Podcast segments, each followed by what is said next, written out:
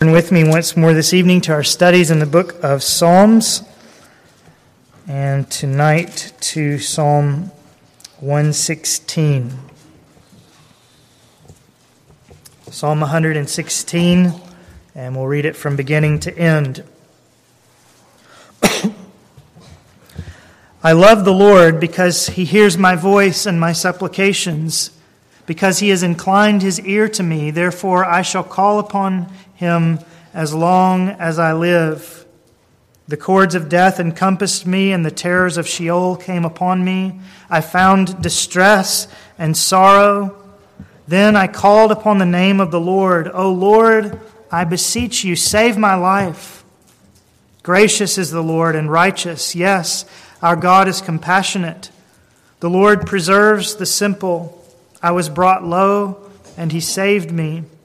Return to your rest, O my soul, for the Lord has dealt bountifully with you. For you have rescued my soul from death, my eyes from tears, my feet from stumbling. I shall walk before the Lord in the land of the living. I believed when I said, I am greatly afflicted. I said in my alarm, All men are liars. What shall I render to the Lord for all his benefits toward me? I shall lift up the cup of salvation and call upon the name of the Lord. I shall pay my vows to the Lord. Oh, may it be in the presence of all his people.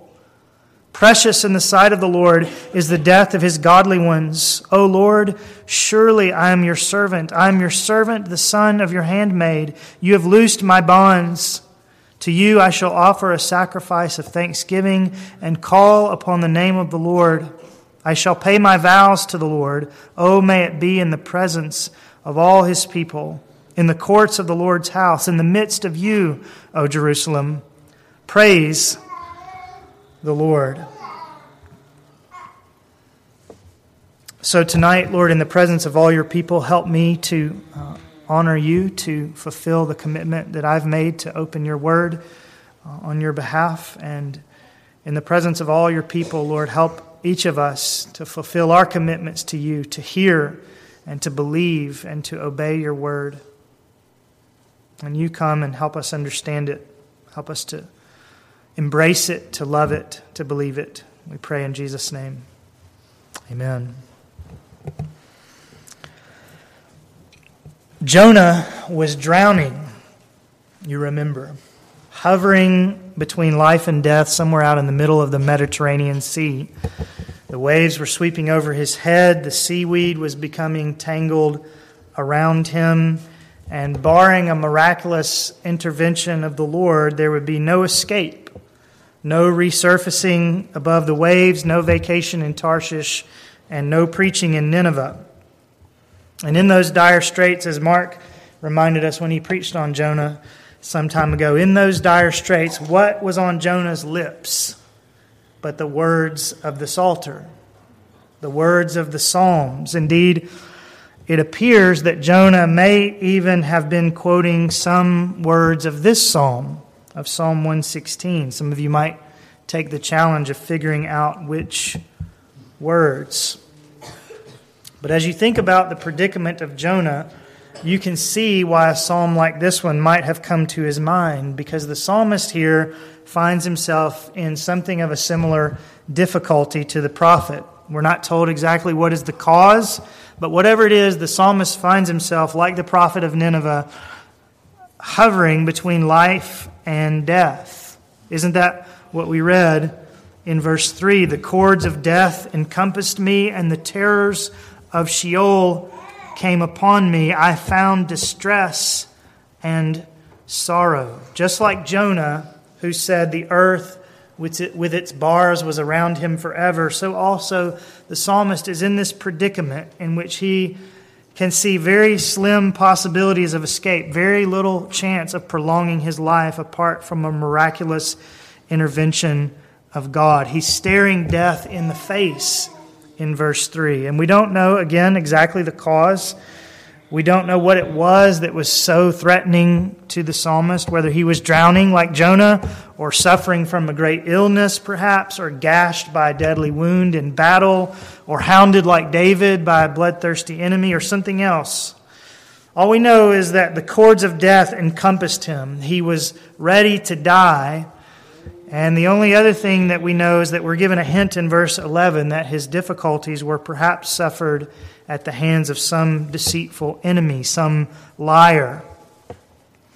But whatever the backstory, when we encounter the psalmist here in Psalm 116, we learn that death, from a purely human perspective, seemed to have been standing on his doorstep. And if you're keeping track tonight, you might file this first portion of the sermon under the heading The Predicament. The predicament. And again, we see the predicament of the psalmist described powerfully, albeit in not great detail, in verses 3, 10, and 11. The cords of death encompassed me, and the terrors of Sheol came upon me. I found distress and sorrow. Verse 10 I believed when I said, I am greatly afflicted. I said in my alarm, verse 11, all men are liars. There's the predicament. Now, you may well say to yourself, well, this is quite an interesting portrait, quite a uh, fascinating historical vignette to consider. This man on his deathbed, this man teetering on the brink of eternity and calling out to the Lord and being delivered. But praise God, I've never been in such a predicament myself. One or two of us in the room tonight may have had a near brush with death, but probably not many. A few others of us may have wanted to die at some point. We may have been in such anguish of soul, such grief, such depression at some period of life that emotionally we felt like the cords of death were wrapped around our throats and we thought of taking our own lives. And if you're one of those people, this psalm may correspond quite directly to your own experience. I hope it does. I hope it causes you to praise the Lord once again or to flee to Him tonight, like the psalmist, if you're in the throes of despair right now. So, there are a few of us this evening for whom the application of this psalm to our own life and death predicaments will be quite obvious. A few of us have wobbled on the verge of death ourselves, either emotionally or physically and experience God's marvelous rescue so that the application of Psalm 116 will be easy for us. But what about the rest of us? I was with a friend not long ago, an elderly man, who was giving thanks to the Lord multiple times in our conversation that his life had been so smooth, so easy, so relatively painless in comparison to many other people. And some of us probably could say the same thing, right? especially when we read a psalm like this one. What am I supposed to do with Psalm 116, which has as its backstory a recovery from a deathbed, if I myself have never been anywhere near a deathbed except as an observer? Well, one thing you ought to do with this psalm, spoken by a man who's recovered from his deathbed, is to file it away in your hip pocket for the time when you may be on a deathbed, either emotional or physical. Because through many tribulations we must enter the kingdom of God, right? And a psalm like this one can be a balm when those tribulations come. But then another use of this psalm is to realize that this rhythm of prayer and answer to prayer and thanksgiving through which this psalm takes us is not a chord pattern only to be strummed after a brush with death the way the psalmist responds to his trial and the way God responds to the psalmist are a pattern for every trial in the Christian life, even the ones that aren't so severe, including the one that you're facing right now, which may not compare to the cords of death wrapped around the psalmist's neck, but which is a trial nonetheless. Picture it in your mind. It is a trial. It is an opportunity for prayer, just like the psalmist, and it is a trial about which your God does care. We are going to see a pattern in this psalm of trial and prayer and answer and praise that ought to be repeated again and again in the life of every Christian with trials great and small. And so you can apply this psalm tonight to any of those things. And then let me say one more thing as we consider the predicament of the psalmist this evening, and that is that so often in the pages of the Old Testament, we have the physical trials and triumphs of the saints of old recorded for us, as a kind of foreshadowing, a kind of preparation for the spiritual trials and triumphs of the Christian life. So that, for instance, Noah's physical rescue from the flood is a foreshadowing of the spiritual redemption which is in Christ Jesus. And Israel's physical exodus from slavery is a magnificent portrait of our spiritual exodus from slavery to sin. And I want to suggest to you that we misread the predicament, of the psalmist in this way as well.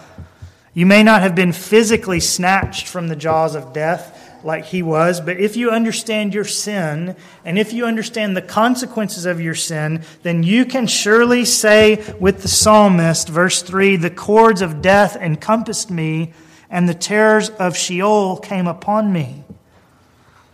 That is where we were apart from the redemption which is in Christ Jesus. That was your predicament, dead in your trespasses and sins.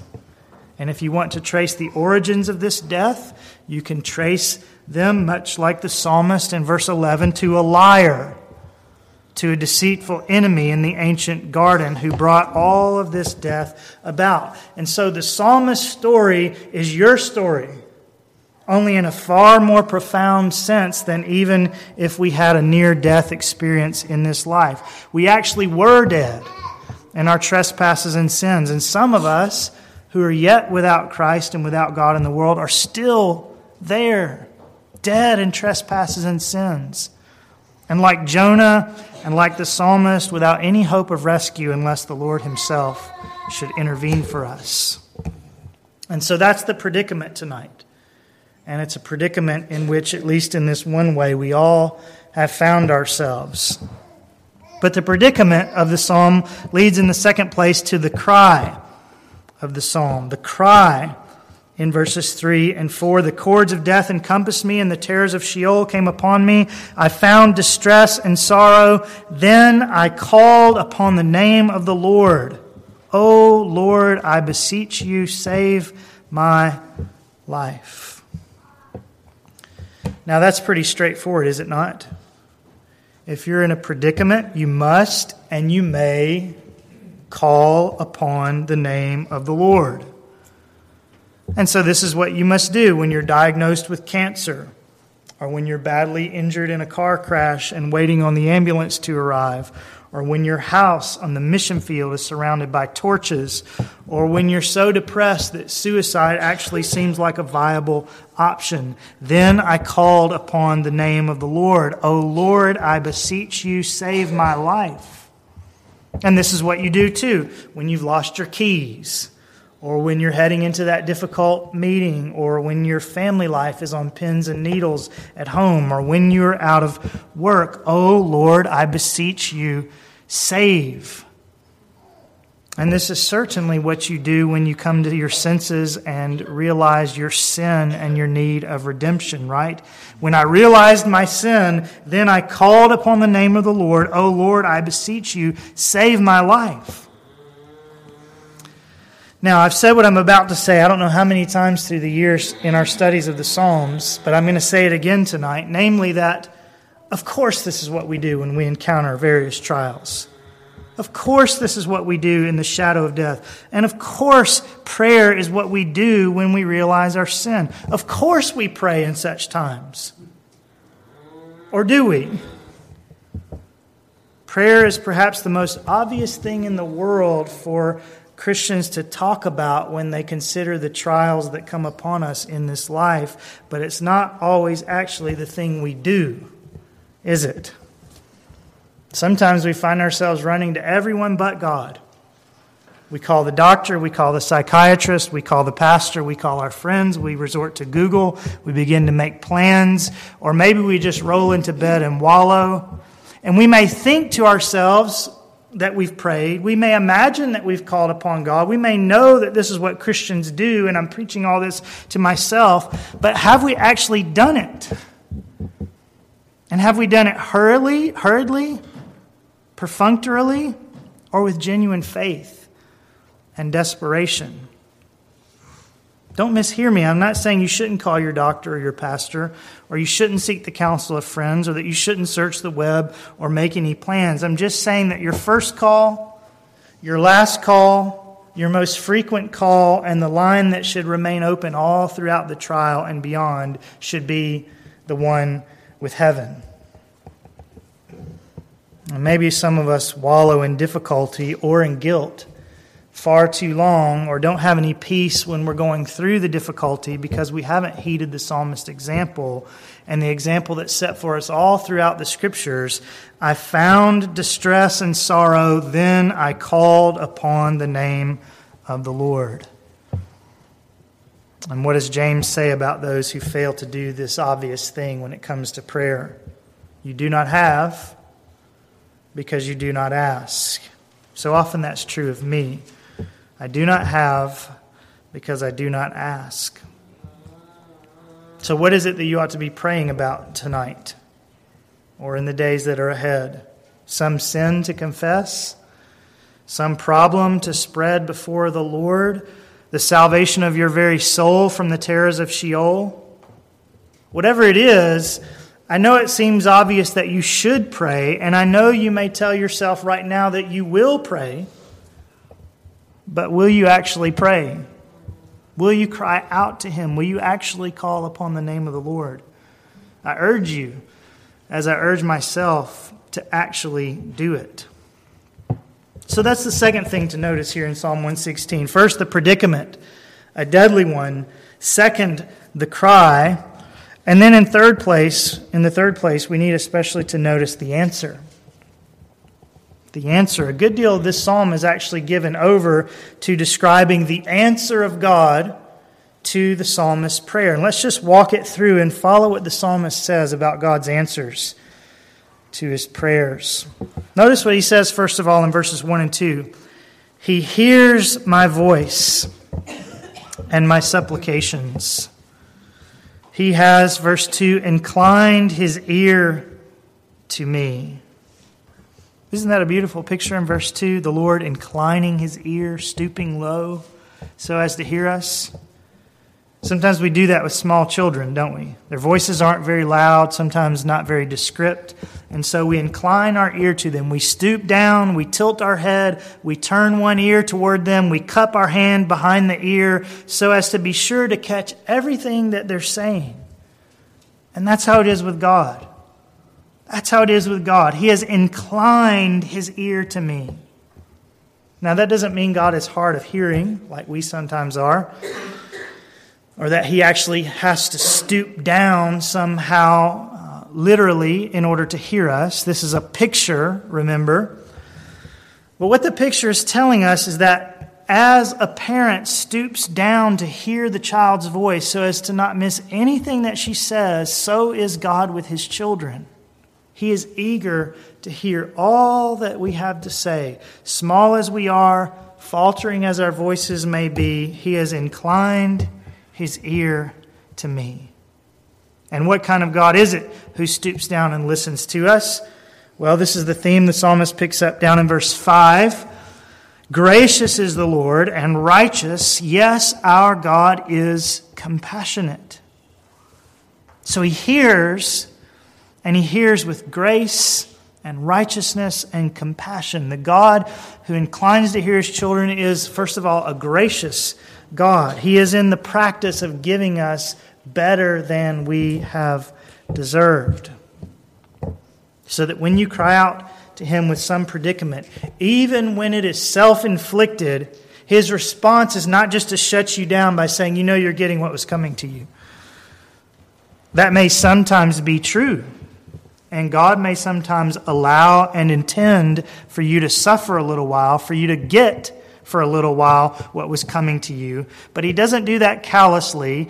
He doesn't do so without a purpose of grace in your life, and He won't leave His children there forever. Gracious is the Lord, doing us good, even when our predicaments are our own faults, and even we don't, when we don't respond to them like we should. Gracious is the Lord, and righteous and righteous, which means that when he answers our requests, he will always do so justly.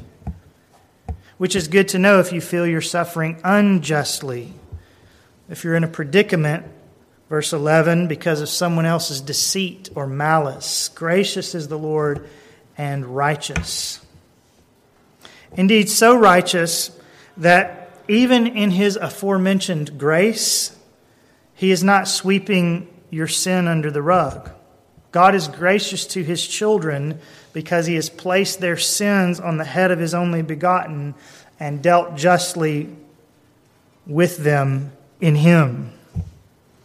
God never bends the rules, even when he's showing his grace. And that's the kind of God you want to depend on in prayer. Gracious is the Lord and righteous. Yes, our God is compassionate. Compassionate. Now, this is similar to and correlative with God's grace, isn't it?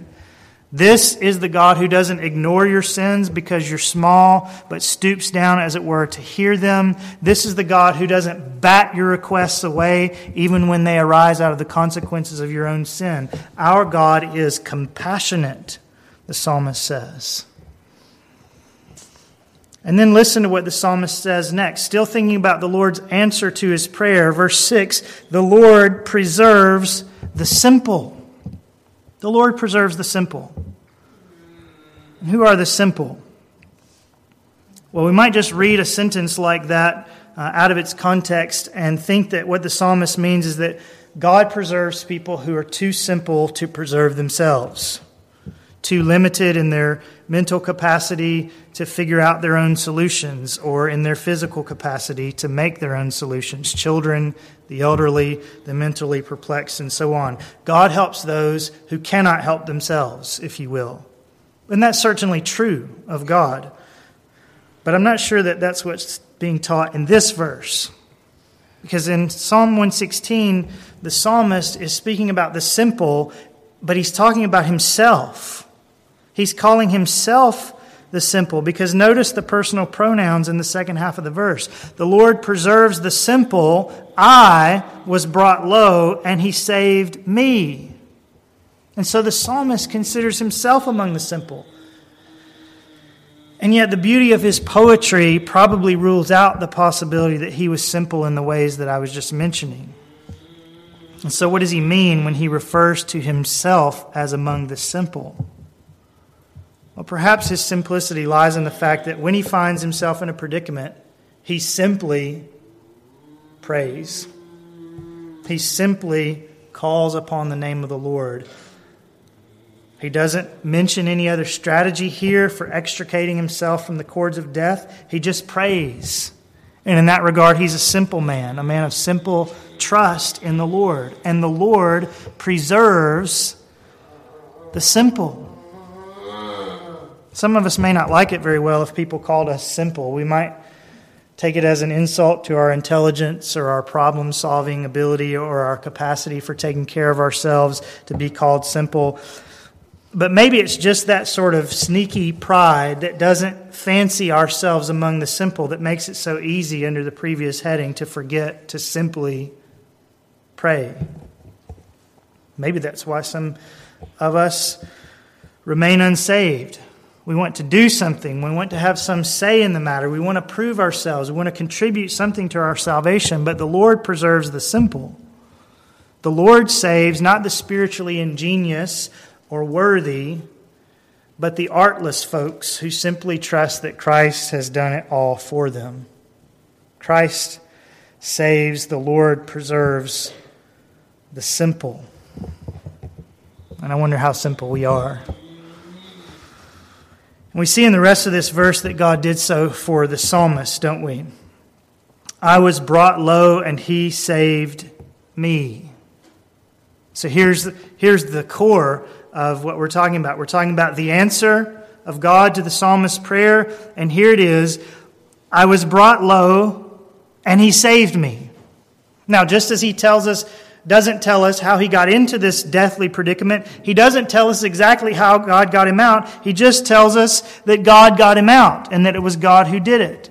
And then expounding on that deliverance and speaking in a soliloquy to himself in verse 7, he puts it like this The Lord has dealt bountifully with you. So I was brought low, verse 6, and he saved me. And then he talks to himself and says, The Lord has dealt bountifully with you. Now, some of you, if anyone's been brought back from the precipice of death, or if you've been pulled away from the ledge of suicide or deep depression, you can talk to yourself like that, can't you?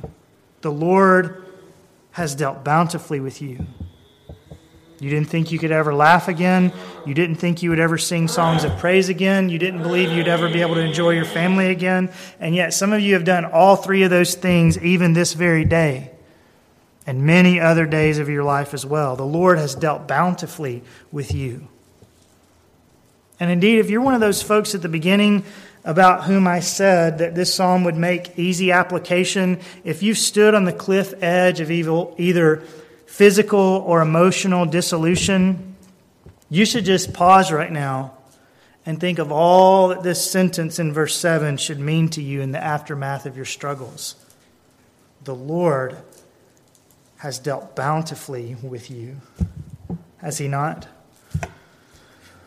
And all of us, all of us who have been resurrected from the pits of spiritual death can say it as well. Has not the Lord dealt bountifully with you in Christ in the way that he has resurrected you from the spiritual grave? The word bountiful is one, for me anyway, that conjures up thoughts of thanksgiving cornucopias with all manner of delights spilling out onto the table. And that's what we have in Christ.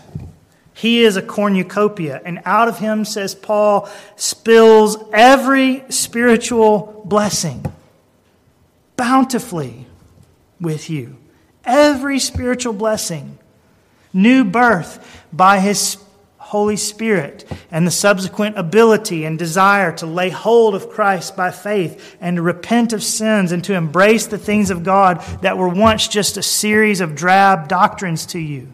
And by this faith and in this Christ, declared righteous in God's sight and forgiven of your sins and adopted into God's family and granted a passport to heaven. And in Christ, all along the pathway to the final destination, God working to rid you practically of your sins, perfecting his work in you until the day of Christ Jesus. All this and more belong to you if you belong to Christ. And so, if you've realized your predicament in sin and you've cried to the Lord for mercy in His Son, then you can surely say to yourself, in the words of the psalmist, the Lord has dealt bountifully with you. And regarding your own spiritual journey, if you're in Christ, you can say with the psalmist, verses 8 and 9, You have rescued my soul from death, my eyes from tears, my feet from stumbling. I shall walk before the Lord in the land of the living.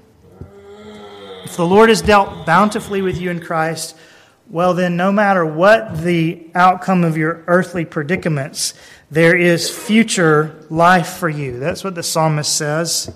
I am in the land of the living now. God has already helped me. He's already saved me. But verse 9, I shall walk before the Lord in the land of the living. No matter what your earthly predicaments, if you belong to Christ, you shall walk before the Lord in the land of the living. You shall walk before the Lord in the glory of heaven and someday in the bliss of the new earth. Surely, this is one reason why we can agree with the psalmist when he says in verse 15, Precious in the sight of the Lord is the death of his godly ones. Precious in the sight of the Lord is the death of his godly ones. Why is that so? How can death be precious?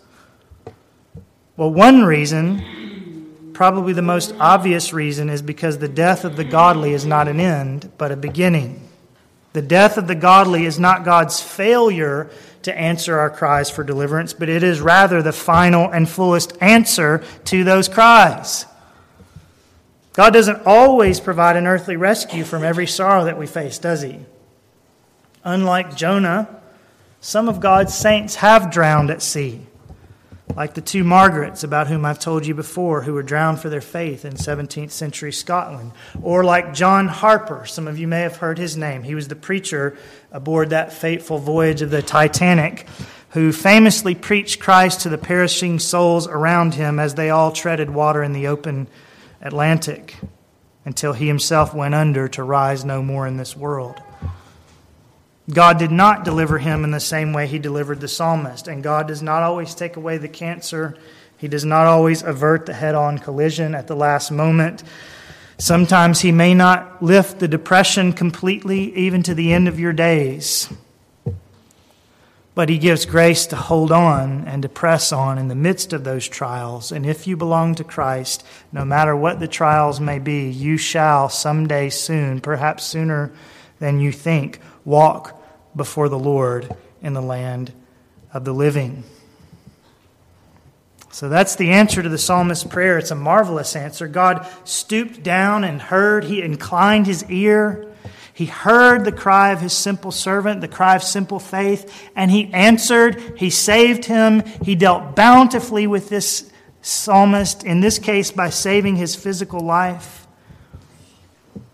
And in every case, for those who belong to Christ, he ensures that they will one day walk in the land of the living and that their death will be precious in his sight.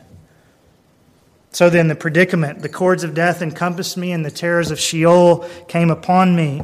The cry, O Lord, I beseech you, save my life. The answer, the Lord has dealt bountifully, and I shall walk before the Lord in the land of the living. And then finally, tonight, we need to consider the response. The response of the psalmist to all the Lord's bounty.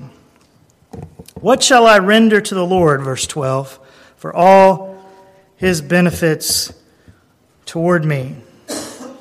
What shall I render to the Lord for all his benefits toward me? And he lists five things throughout the psalm, five things that he will render to the Lord in response to God's goodness. And we'll look at each of them briefly, briefly not necessarily in the order in which they appear in the psalm. Number one, what shall he render to the Lord?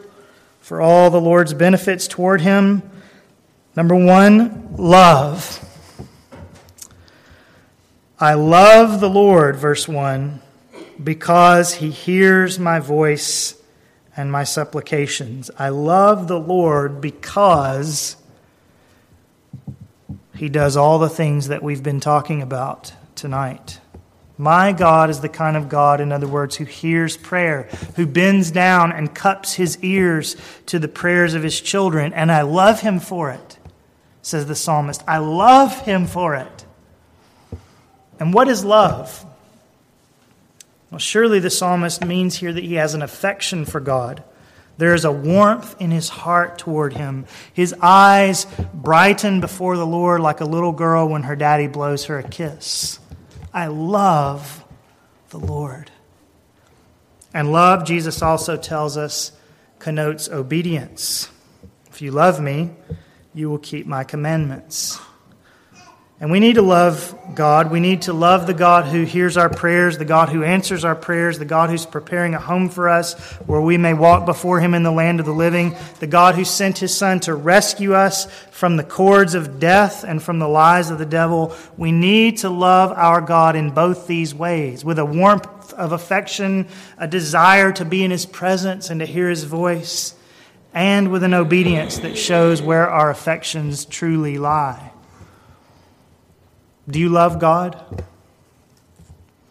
Can you say with the psalmist, I love the Lord because he hears my voice and my supplications? That's the first response to God's goodness in this psalm. But then, even further, what shall I render to the Lord for all his benefits toward me? Number two, rest. Rest, verse 7 Return to your rest, O my soul, for the Lord has dealt bountifully with you. The psalmist has been through a great trial, a great time of unrest. And now that God has delivered him, now that God has answered his prayer, he mustn't continue fidgeting his way along. He mustn't continue to be afraid. He mustn't continue to live in that unrest and neither must you and I. God's answers to prayer or even the knowledge that God will answer our prayer should not leave us in the same nervous state as we were before we prayed. We should return to our rest. That doesn't mean we get up from our knees and we aren't still scared or uneasy, but there should now be something of a rock beneath our feet, and especially so once God has answered. God answers and his faithfulness to answer allows us to preach to ourselves like the psalmist Return to your rest, O my soul, for the Lord has dealt bountifully with you. And that's certainly true once we've been rescued from our sin. We don't have to live any longer in the agitation of condemnation if we are in Christ Jesus. That doesn't mean we shouldn't feel bad about our sins sometimes even for prolonged periods, even after we've confessed them. Sometimes we're supposed to feel bad and ashamed for a little while, even after we've confessed. But there's a difference between that and feeling condemned, fidgeting in a sense of fear. We needn't do that because there's rest when God has answered our prayers. Return to your rest, O my soul, for the Lord has dealt bountifully with you. Number three, what shall I render to the Lord for all his benefits toward me? Thanksgiving. Verse 17. To you I shall offer a sacrifice of thanksgiving and call upon the name of the Lord. What are you supposed to do when the cornucopia is spilled out? When the feast is spread out on the table?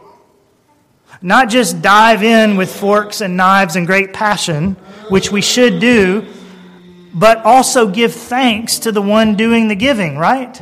Don't just love the gifts, love the giver. Years ago, I was at a birthday party for some children, or for a child. It wasn't any of your children, so you can rest easy. But I was at a birthday party for a young lad, and I was appalled to watch him tear into his gifts and paper being thrown hither and yon, and the gifts beginning to pile up on the table, but with no sense that the boy was grateful for them and no real sign of gratitude from his lips toward the givers. And we can be that way with God if we're not careful, can't we? We pray for something, maybe the finding of our lost keys, and then we thrash around the house looking for them. And when they finally turn up, we just go, whew, and we get up and we go on our way to the car without even remembering that we just asked God, the God of the universe, for the very thing that we've now been granted. I'm like that so often. I'm like the nine lepers who didn't return to give Jesus thanks. But not so the psalmist. And not so the Christian when he really appreciates God's bounty toward him. To you I shall offer a sacrifice of thanksgiving and call upon the name of the Lord. So then, what shall I render to the Lord for all his benefits toward me? Love, rest, thanksgiving. Number four, faithfulness. What shall I render to the Lord for all his benefits toward me? Verse 14, I shall pay my vows to the Lord. Oh, may it be in the presence of all his people. And then again in verse 18, I shall pay my vows to the Lord. Oh, may it be in the presence of all his people. Sometimes when we're in a predicament and we call upon the Lord for help, we make certain vows to Him, don't we? If you will get me out of this, Lord, then I promise to do such and such for you. I'm not sure those are always wise vows. I'm not sure that they're always what God really requires of us. But if you make them, and if God answers your plea, then you must turn around and say with the psalmist, I shall pay my vows to the Lord. But even more importantly, and maybe more to the point, there are other vows that we've made to the Lord long before we ever got in trouble, are there not? Not the ones blurted out when we're in a pickle, but rather the kind that we, we made at the very beginning of our Christian life to follow Christ and to forsake sin. The vows that some of us have made to love our wives or to respect our husbands. The vows to raise our children for Christ or to serve the church or to give to the Lord's cause and so on.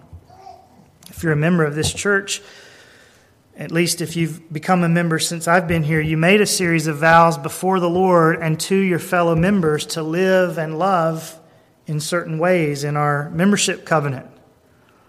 And those vows are nothing more than vows to live according to the basic teachings of the Bible. And what the psalmist is teaching us is that every answer to prayer, every blessing that tumbles out of the cornucopia is a reminder and an inducement for you to keep those vows, to do what you told God you would do and told others you would do in his name. What shall I render to the Lord for all his benefits toward me? I shall pay my vows to the Lord. And then finally, what shall I render to the Lord for all his benefits toward me? Number five, I will pray again the next time. I'll pray again the next time. Isn't that what we read in verses 12 through 13? What shall I render to the Lord for all his benefits toward me? The most immediate answer that he gives is, I shall lift up the cup of salvation and call upon the name of the Lord. What does that mean? Well, John Piper has been so helpful to me in understanding what that means, what's going on here in verses 12 and 13. Because the question the psalmist asks, What shall I render to the Lord for all his benefits toward me? In verse 12, that question may make us think that he's now going to talk about some repayment plan, some way of paying God back for all that he's done. But what Piper points out is that the lifting up of the cup in verse 13 and the calling on God's name are not a repayment, but rather an asking for even more blessings. In other words, it's not a full cup that I'm giving to God, it's an empty cup saying, fill it up again. So, how do I respond to the overflow of God's kindness? How do I respond to the fact that my cup overflows? I'll lift up the cup again and call on the name of the Lord to fill it again. And we find the same thing in verse 2. Because he has inclined his ear to me, therefore I shall call upon him as long as I live. Sometimes we might be tempted to tell ourselves, look, self, God has been really good to you this time. In fact, He's been really good to you for quite some while. And so you'd better not overstay your welcome at His throne of grace. He's done you several solids already, and now it's time for you to just back off all the prayer requests for a while, lay low, and don't press your luck. That's how we think about things when we're dealing with other people, right? There's only so many times you can go to someone else's well. There's only so many times you can borrow your neighbor's sugar before you start to wonder if you're becoming a nuisance. And when we're dealing with other people, that's probably a good rule of thumb, incidentally. But God's supply of sugar and the depth of resources in His well are limitless. And He, unlike us, actually delights in being asked for help over and over and over again. Because He delights to help us and because He delights to see us recognize that we need His help. And so while your instinct, after God has filled your cup up once, twice, three times, while your instinct might be to hold off for a while before asking Him to fill it again, while your instinct might be to be wary of being, of that, being that guy who's always begging something from God, the example of the psalmist is the opposite. His example is not to say, because he has inclined his ear to me, I will now taper back my requests for a little season so as not to be too much of a leech. Rather, his example is to say, because he has inclined his ear to me, therefore I shall call upon him as long as I live. I'll just keep calling upon him. He's been so good to me. Why not go back to the well again? The example of the psalmist, when the Lord has filled his cup, is to lift it up in verse 13 and ask him to fill it again. And I commend to you this line of thinking. God delights to hear your prayers. He delights to forgive your sins in Christ. He delights when you depend on Him for everything. And so, what shall I render to the Lord for all his benefits toward me? What shall I give God for all the cups that he has filled for me? Another empty cup. Another cry for help. Another admission of my neediness. And this is surely applicable in the realm of the salvation of our souls. We don't outgrow our need for the cross. We don't stop repairing under its shade and experiencing forgiveness there afresh just because we've done so many times before. We can never wear out our welcome coming again and again to Calvary. Because the store of mercy that is there is both free for the taking and more limitless than the greatest sea. As Charles Wesley put it, O Jesus, full of truth and grace, more full of grace than I have sinned. More full of grace than I have sinned. And so, my response to being forgiven once, twice, 70 times seven, and far more times than that is the next time I sin again, which won't be long from now, to go to the well again, to lift up my cup again, and ask Jesus to fill it with his mercy again. And I hope that's your response and your experience of the gospel as well. What shall I render to the Lord for all his benefits toward me? I shall lift up the cup of salvation and call upon the name of the Lord.